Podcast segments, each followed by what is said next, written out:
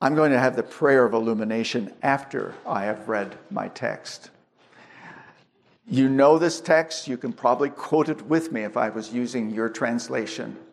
But listen carefully to it and think about what it's saying about you. The Lord is my shepherd. I shall not want. He makes me lie down in green pastures. He leads me beside quiet waters. He restores my soul. He guides me in the paths of righteousness for his name's sake.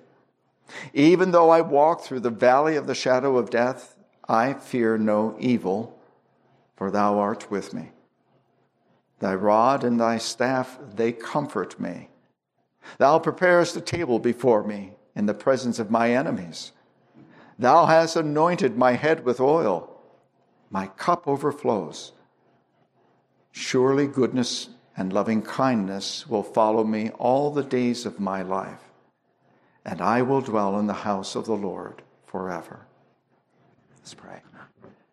Now, Father, open our hearts, open our ears, so that we can hear and believe and obey, that we can live for you and give glory unto you. We ask in Christ's name. Amen. You know, the 23rd Psalm is probably the most used portion of Scripture in this country for funerals more than any other passage. And I'm not just talking about Christian funerals.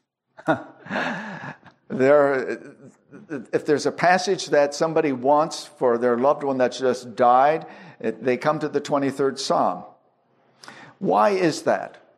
Well, the psalm has always stood as a, a symbol of giving comfort for those who are in distress and encouragement. It's like a prayer, though, that comes from the foxhole when somebody is shooting at you. And you say, Lord, just get me out of this and I will dot, dot, dot. Um, I may sound a little bit cynical at this, but many people turn to this psalm like it's a promise that they can claim when they're in trouble and they, they turn to God earnestly.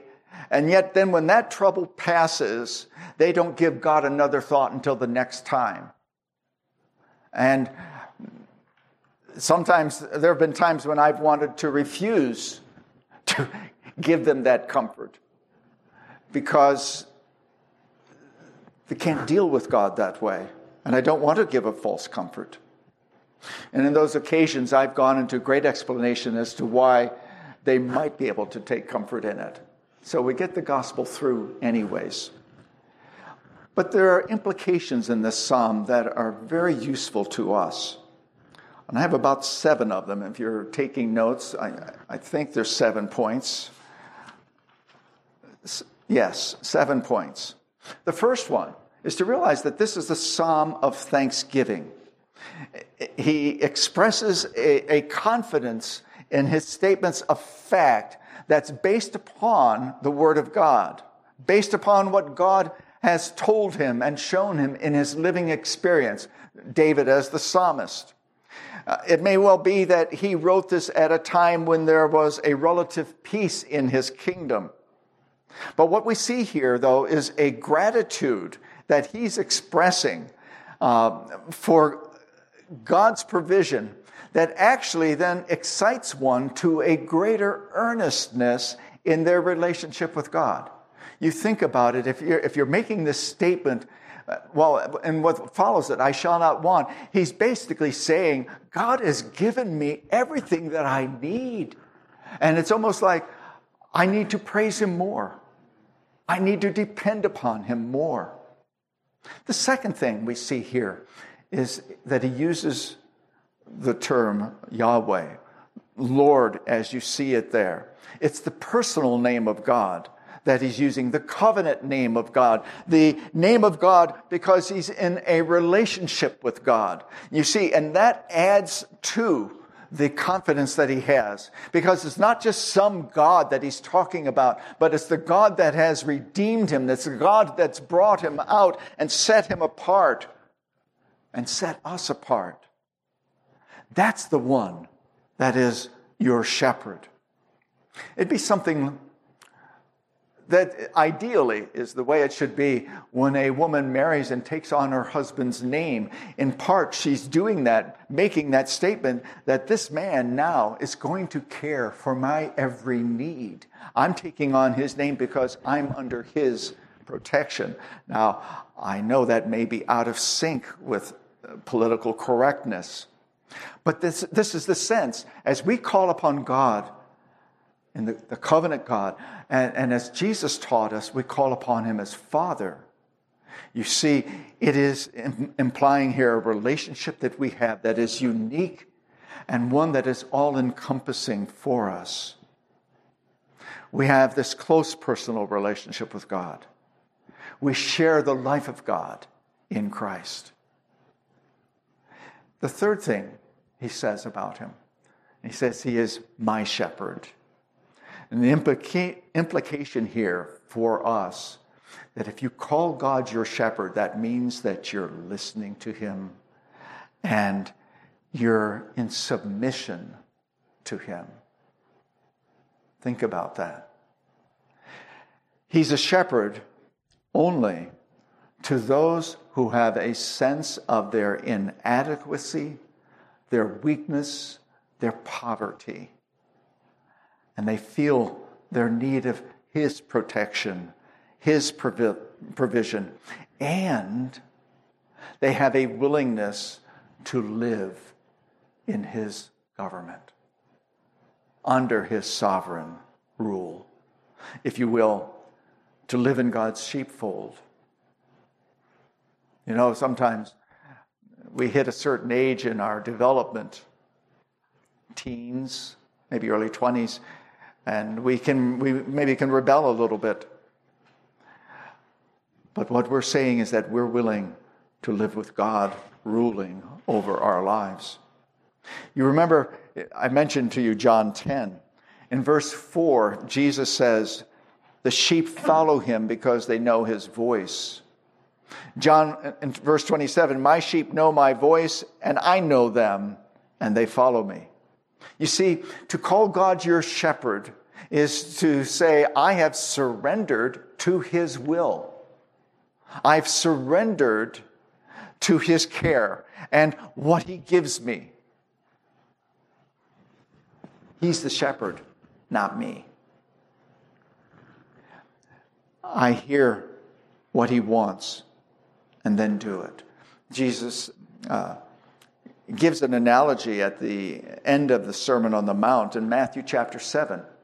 You might remember where he talks about those who hear me and do my will are like the man who built his house upon the rock. And when the storms came and the winds blew and the storm waters, that house stood. But the one who hears my word and doesn't do it, and I'm paraphrasing this, is like a man who builds his house upon the sand, and when the storms of life come, they're washed away. Now, he's our shepherd. We submit to him. Now, with those three things said, hear the conclusion, the fourth implication I shall not want. With all that he said, in, in the, with a sense of thanksgiving, a, a sense of relationship and submission, he's saying, I'm content with what God has given me, where He's brought me right now.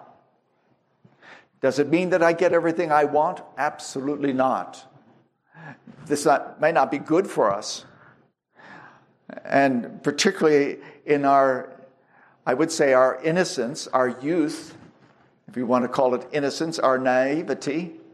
We may want things that look really nice and shiny and bright and good, and they're not. No. But what we are is content with what He gives us and where He brings us. A great book for your study, and some of you have probably studied this, is uh, Jeremiah Burroughs, The Rare Jewel of Christian Contentment. Well, he really lays out what our contentment in the Lord should look like It's very convicting, but helpful. We're content in what He gives us, where He takes us, where He places us. David expresses this differently in uh, Psalm 16, verses 5 and 6. He says, The Lord is the portion of my inheritance and my cup. Thou dost support my lot. The lines have fallen to me in pleasant places. Indeed, my heritage is beautiful to me. What do you want in life? David says the Lord is that portion that he wants, and it's beautiful. Why? Why? When we don't have everything, we may suffer disease, we may suffer a lot of things, because our portion is Him. It's being in Him. Our happiness consists in the fact that His hand is stretched over us to govern us, to provide for us, to guide us, and protect us. David's not afraid of lacking anything because God is his shepherd. Now, he was the king, but see, this should be true for us because we can see even more than David did. We see the expression of God's love beyond what he heard about Moses. We see it at Calvary in him sending his son to make us his children. Matthew Henry has interesting comments at this point. He says, I shall be supplied with everything that I need, and if I don't have everything that I desire, I may conclude it is either not fit for me or not good for me, or I shall have it in due time. Now, that's a really good answer for your children mm-hmm. or others. They say, I want this. Well, let's wait. It, you know, it may not be good for you. It may not be good enough for you, or just wait. As you look at verses 2 and 3, we see a further description of this provision of God. He makes me lie down in green pastures to a sheep. Not only do they have enough to eat, but they can actually, you know, in a green pasture, it's not too bad. It's not too uncomfortable. They can lie down in that green pasture where they've got food and they've got safety. He leads me beside quiet waters. Sheep are foolish animals and they get spooked easily. They get spooked by water that's flowing very rapidly. But a pool, a gently flowing stream, that doesn't scare them usually. He restores my soul. He guides me in the paths of righteousness for his name's sake. There is this restoration, this help, this provision. The Lord gives us what we need and He maintains us. But notice that it's not just the physical and the emotional, but it is actually life which God gives us. It's an eternal life. Jesus also says in John chapter 10, I came now, this is the Good Shepherd speaking. I came that they might have life and have it abundantly. That's his plan for you and I, even today. The abundance of that life is in him, with the Lord being our portion. He restores me, he saves me, he turns me back from danger and destruction. David had an example of that with Nathan. You remember God sent Nathan to him because David was on a crash course with Bathsheba. And he turned him back. And David thanked God for that, even though his heart was broken in his sin. Again, you could go to Psalm 51 and see the expression of that. He guides me, he leads me in right paths, in paths of righteousness. Do you get the implication, the sense of that? That as God is acting as our shepherd, He's leading us in the direction and in doing things that are righteous before Him. This is important for us. It's, it's uh, being guided by His Word, and I would say our conscience, as it is instructed and taught by His Word. The course that He leads us in is never going to contradict His law, for instance. You go back to the Ten Commandments, and if you want to understand the Ten Commandments, go first to the Sermon on the Mount, a very good uh, pastoral sermon there. Second, go to the larger catechism and look at the implications of those commandments in that larger catechism. It's excellent. It's overwhelming. There's so many references as to what each of those commandments address in our lives, both negatively and, and uh, positively. He describes this provision also in path, a path. And that path is like a wagon track. It is something that is firm. It may be indented, but the, what we learn there is that what he guides us in is easy to follow as we look to him, as we listen to him. If you're not listening to him, you will not find it easy to do God's will.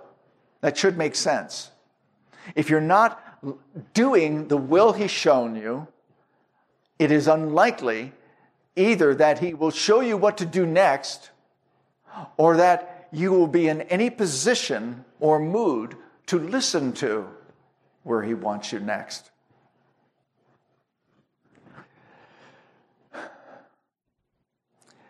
And all of this is for his name's sake. Now, that's an interesting one. This is supposed to be about the sheep and how God provides for the sheep. But this is important for us. You see, as you go out into the society around you, for some of you, even going out into your families, and they know you've been to church today. They know that you've been worshiping God, supposedly, and they look at your life. His guiding us is so that as they see it, as I made the point this morning, that they might know that He sent His Son, that they might see that God provides for us even in our extremities, even when things are most difficult. He provides for us that peace and what we need. So it's His reputation. That's why I, I don't have any stickers on my car that say, like, honk if you love Jesus, or any of these stickers that point out that I'm a Christian, because sometimes I act like a jerk on the road. And I don't want people blaming God for my sin. Now, you might say, well, clean up your act, slow down a little bit where you should, or whatever. Uh,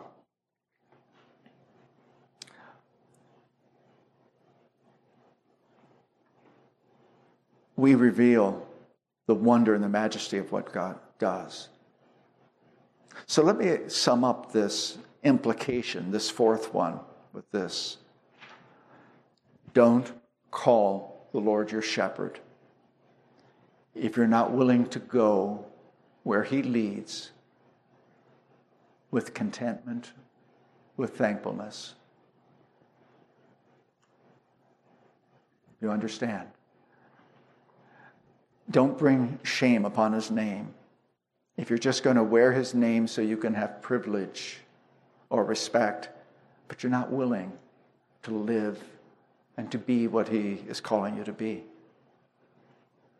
The fifth point we see in verse 4 even though I walk through the valley of the shadow of death, I fear no evil, for thou art with me.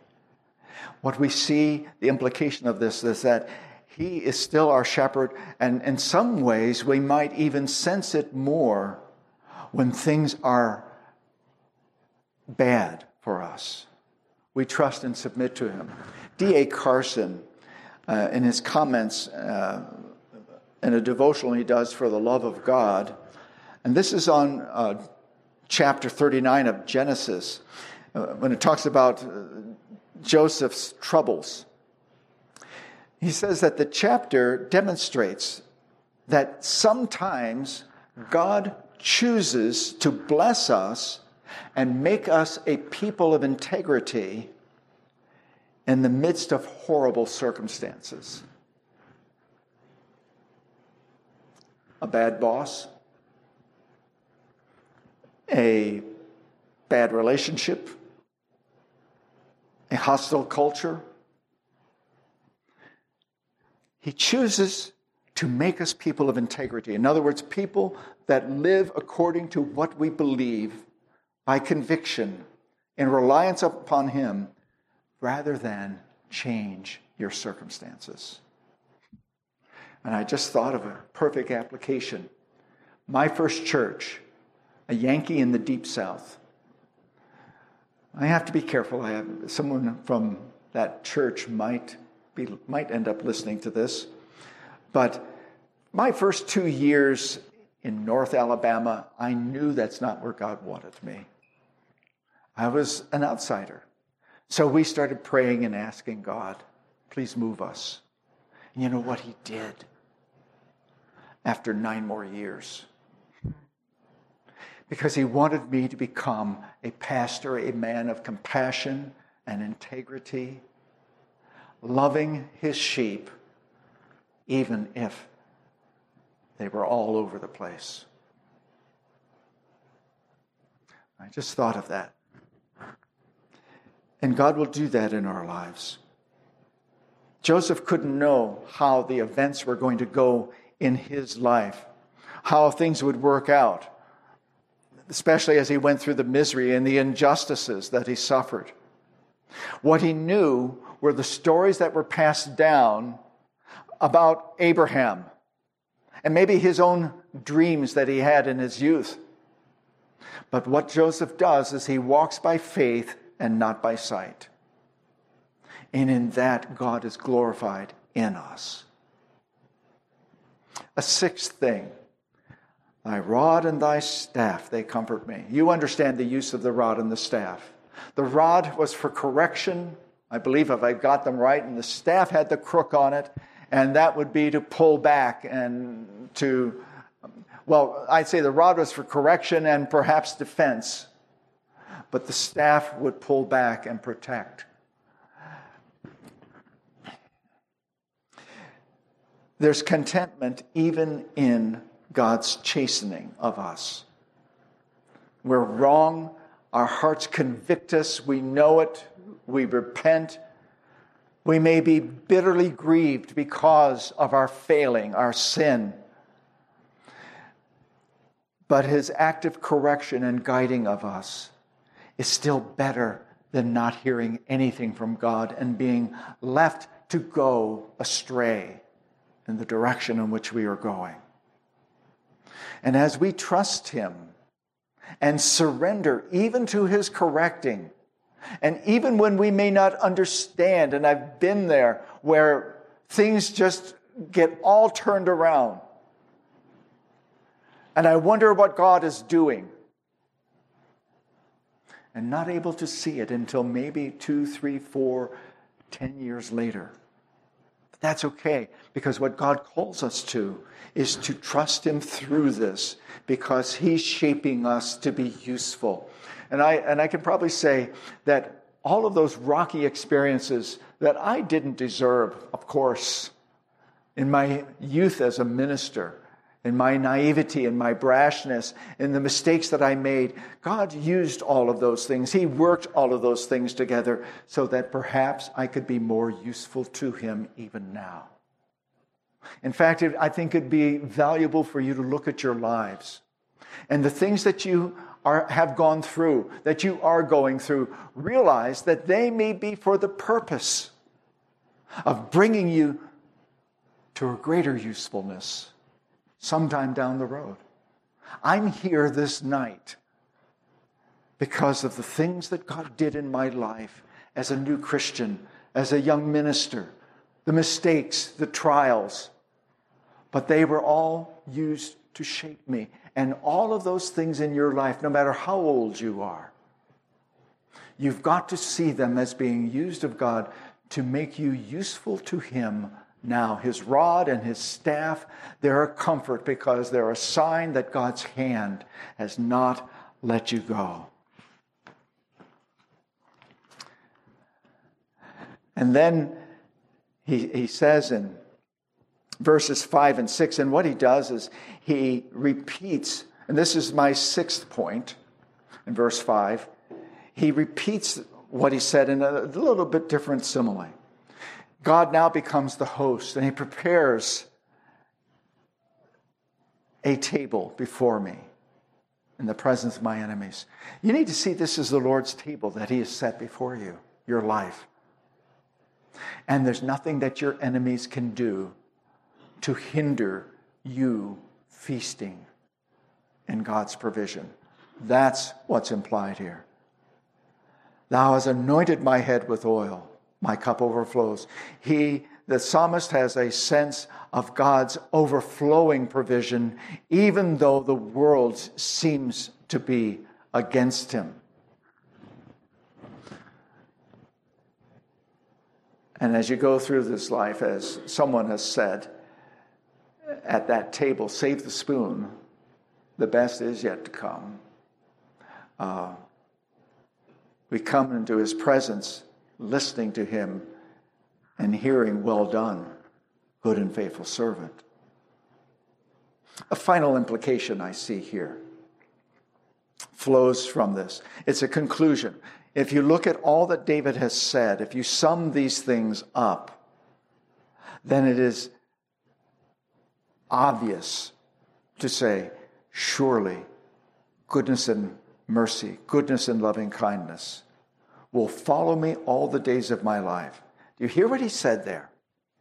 He said that because of what God has done thus far, because God has been faithful, God has been my shepherd, everything that I can expect from this point on is going to be filled with that same goodness and mercy that He's shown me in the past. And it just affirms the confidence that we have that we will dwell in His house. He will not let us go. Nobody can snatch us out of His hand. You see, as we get a sense of this, a sense of who God is and what He has sworn Himself to do for us, and the benefit we receive, it yields in us a content expectation, a confident expectation for the future because we are His and He will not let us go. When I was in uh, Desert Storm, uh, we were in Kuwait. It was after the battle. And we were sort of moving through an area. And at one point where we had stopped, I saw this large herd of sheep sort of come through the perimeter of where we were. They didn't mingle amongst the, the vehicles, but they were just on the fringe of them, and there was a dog or two. But not far behind them came an Arab shepherd. And he had a lamb wrapped around his neck. And he would whistle, but he was following where the sheep were going, where the dogs were leading them. And at that time, in the spring, uh, in Kuwait, in Saudi Arabia, you actually can see grass in the desert. But it's not like a putting green, believe me. It looks green as you look off in the distance for maybe a mile.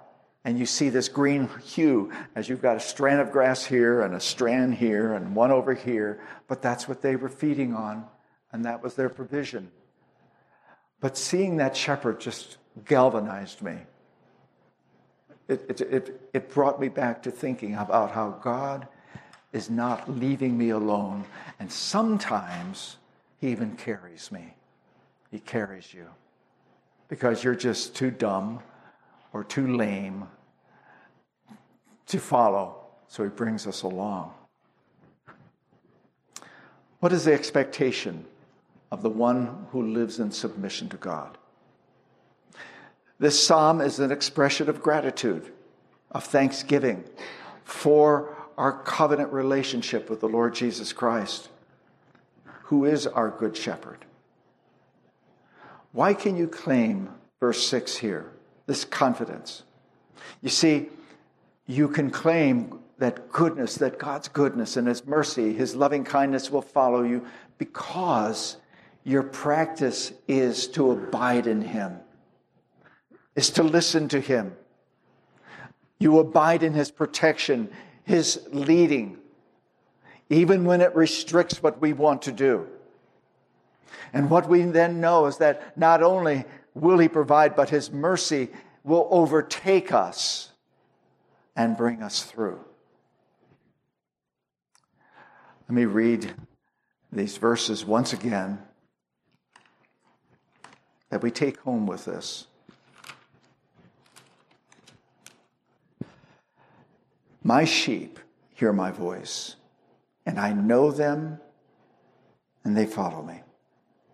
And I give eternal life to them, and they shall never perish, and no one shall snatch them out of my hand. My Father, who has given them to me, is greater than all, and no one is able to snatch them out of the Father's hand. I and the Father are one. Let's pray.